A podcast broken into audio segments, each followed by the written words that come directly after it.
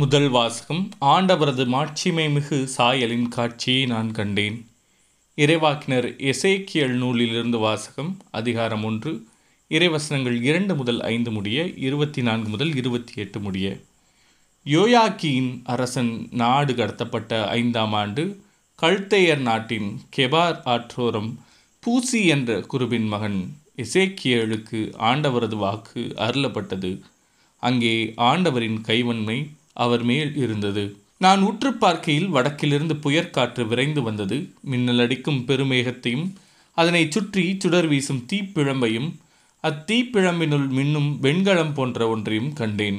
அதன் நடுவினின்று நான்கு உயிரினங்களின் வடிவம் தோன்றியது. அவற்றின் தோற்றம் மனித சாயலுக்கு ஒப்பாயிருந்தது.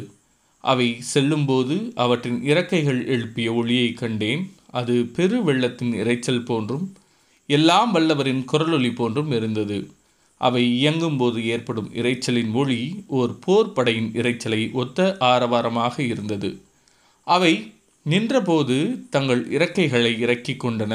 அவை தங்கள் இறக்கைகளை இறக்கி நின்றபோது அவற்றின் தலைக்கு மேலிருந்த கவிகையின் மீதிருந்து குரல் ஒன்று கேட்டது.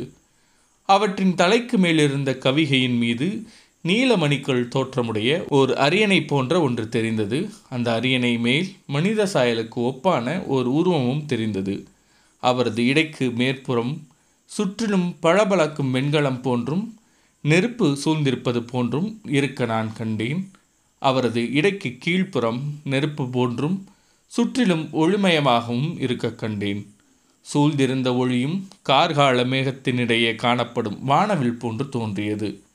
இது ஆண்டவரின் மாட்சிமிகு சாயலின் காட்சி. இதை நான் பார்த்ததும் முகம் குப்புற விழுந்தேன். அப்போது ஒருவர் பேசும் குரல் கேட்டேன். இது ஆண்டவரின் அருள்வாக்கு. இறைவா உமக்கு நன்றி. நற்செய்தி வாசகம். மானிட மகனை கொலை செய்வார்கள். அவர் உயிருடன் எழுப்பப்படுவார். மத்திய எழுதிய நற்செய்தியிலிருந்து வாசகம் அதிகாரம் பதினேழு. இறைவசனங்கள் இருபத்தி இரண்டு முதல் இருபத்தி ஏழு முடிய அக்காலத்தில் கலிலேயாவில் சீடர்கள் ஒன்று திறந்திருக்கும் போது இயேசு அவர்களிடம் மானிட மகன் மக்கள் கையில் ஒப்புவிக்கப்பட இருக்கிறார். அவர்கள் அவரை கொலை செய்வார்கள். ஆனால் அவர் மூன்றாம் நாள் உயிருடன் எழுப்பப்படுவார் என்றார்.